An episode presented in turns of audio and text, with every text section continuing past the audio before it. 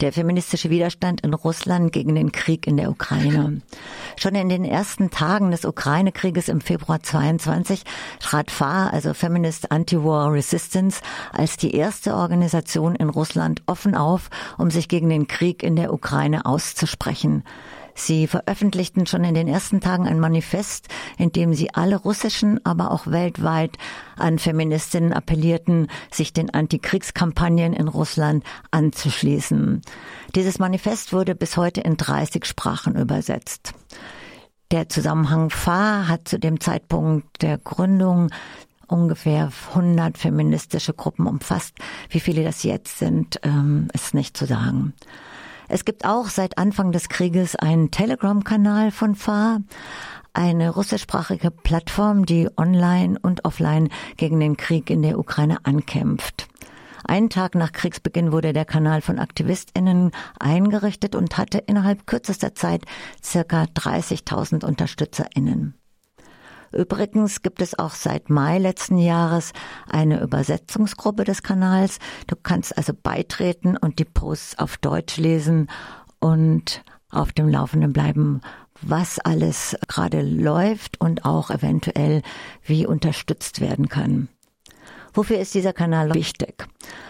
Alle paar Tage werden dort Beiträge gepostet, aktuelle Informationen und Positionen von Feminist Anti-War Resistance und auch anderen Gruppen aus Russland werden veröffentlicht und geteilt.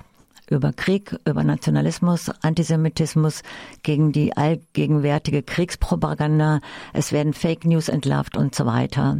Es werden auch Berichte über Aktionen und auch Aufrufe verbreitet. Es werden Stimmen von Betroffenen hörbar gemacht. Zum Beispiel in den letzten Tagen gab es einen Beitrag von einer Jugendlichen, die mit ihrer Antikriegshaltung kaum in ihrer militaristischen Familie es ausgehalten hat. Und es werden vor allem AktivistInnen miteinander vernetzt. Das alles aus queer, feministischer, antiautoritärer und antikolonialer Perspektive. Ein Zitat dazu von der deutschen Übersetzungsgruppe aus dem Chat. Feminist Anti-War Resistance als horizontal organisierte Bewegung gilt in Russland aktuell als relevanteste Widerstandskraft gegen Krieg, Patriarchat, Autoritarismus und Militarismus. F A R, der feministische Widerstand in Russland gegen den Krieg, gilt momentan als der radikalste, der am besten organisierte, der kreativste, aber auch als der am meisten verdrängte. Das bestätigen auch beispielsweise unabhängige russische Medien wie das Medienprojekt über Menschenrechte O V D, das täglich Nachrichten bringt, und auch die unabhängige Zeitung The Moscow Times. Dieser Widerstand von F A R, also feministische Anti-War Resistance, ist nicht nur in Russland verdrängt. Er ist auch hier weitgehend unbekannt, auch in linken und feministischen Kreisen, soweit ich jedenfalls weiß. Und vor allem aber auch, dieser Widerstand ist extrem gefährlich. Alle Formen des Widerstands. Es gibt und gab im letzten Jahr unglaublich viele Verhaftungen. Viele AktivistInnen mussten fliehen. Dazu gibt es keine Zahlen. Der Widerstand von F A R teilt sich in drei Bereiche, die will ich mal kurz umreißen. Der erste Bereich ist die der Berichterstattung darüber, wie sich der Krieg auf die russische Gesellschaft auswirkt, und ist hauptsächlich der Widerstand gegen Putins Propaganda. Der zweite Bereich zielt darauf ab, Protest auszudrücken. Ein markantes Beispiel für diese beiden Bereiche sind die Aktionen von Feminist Anti-War Resistance, Flyer und Plakate zu kleben, auf öffentlichen Bänken auszulegen. Sie sprühen Kriegs-, Antikriegsparolen auf Wände und Parkbänke. Sie fordern Männer auf zum Desertieren. Es werden Medikamentensammlungen, schon sehr früh, letztes Jahr wurden Medikamentensammlungen für die Menschen in der Ukraine organisiert. Es gibt Solidaritätsaufrufe, wo Eltern, deren Kinder weggenommen werden, weil sie politisch auffallen, also sich mit diesen Eltern zu solidarisieren und etwas dagegen zu machen. Es gab antinationalistische Aktionen während des russischen Nationalfeiertags, zum Beispiel äh, an Kriegdenkmälern und so weiter. Es gibt auch eine Zeitschrift, einen Newsletter in Papierform für ältere Menschen, die nicht online unterwegs sind, also nicht in diesem Telegram-Kanal. Und da werden zum Beispiel auch Geldscheine beschrieben mit Antikriegsaussagen, um mit den älteren Menschen in Kontakt zu kommen und zu kommunizieren. Zum Beispiel steht auf so einem Geldschein drauf, die Ukraine ist nicht Russland. Dann wird auch gefilmt und äh, bei brutalem Vorgehen der Polizei, und diese Videos werden verbreitet. Und es gibt auch, muss man auch erwähnen, viele Einzelaktionen, zum Beispiel äh, letztlich auch äh, von einer weiblich gelesenen Person, die sich aus Solidarität mit den Frauen und Queers im Iran die Haare abgeschnitten hat und mit einem Antikriegsschild auf den Marktplatz gesetzt hat.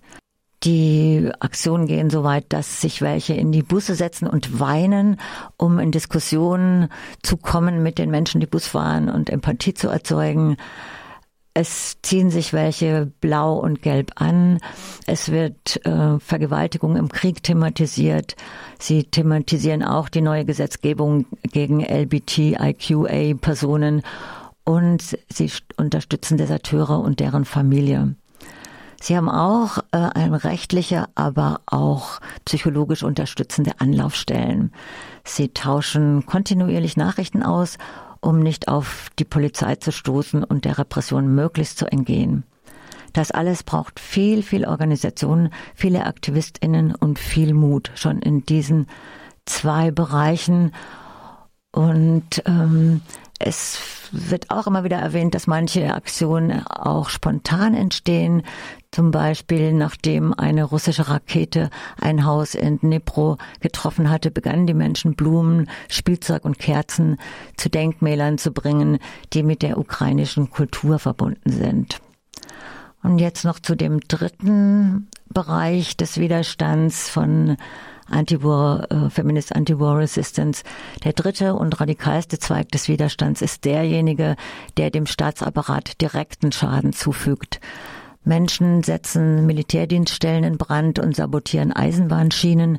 Solche Aktionen erfordern maximale Sicherheitsmaßnahmen und auch oft die Anwesenheit einer Aktion, auch einer kleineren, zum Beispiel mit BOAG, das ist eine anarcho-kommunistische Kampforganisation. Frauen oder Frauengelesene beteiligen sich an diesen radikalen Protesten und aufgrund von Polizeisexismus hilft bei solchen Aktionen die Kategorie Geschlecht bzw. Frau und erweitert die Möglichkeiten zur Verkleidung. Insgesamt wurden auch in, innerhalb des letzten Jahres mehr als fünfzig militärische Einberufungsbüros niedergebracht. Unbekannt ist, wie viele wehrpflichtigen Karten verbrannt werden.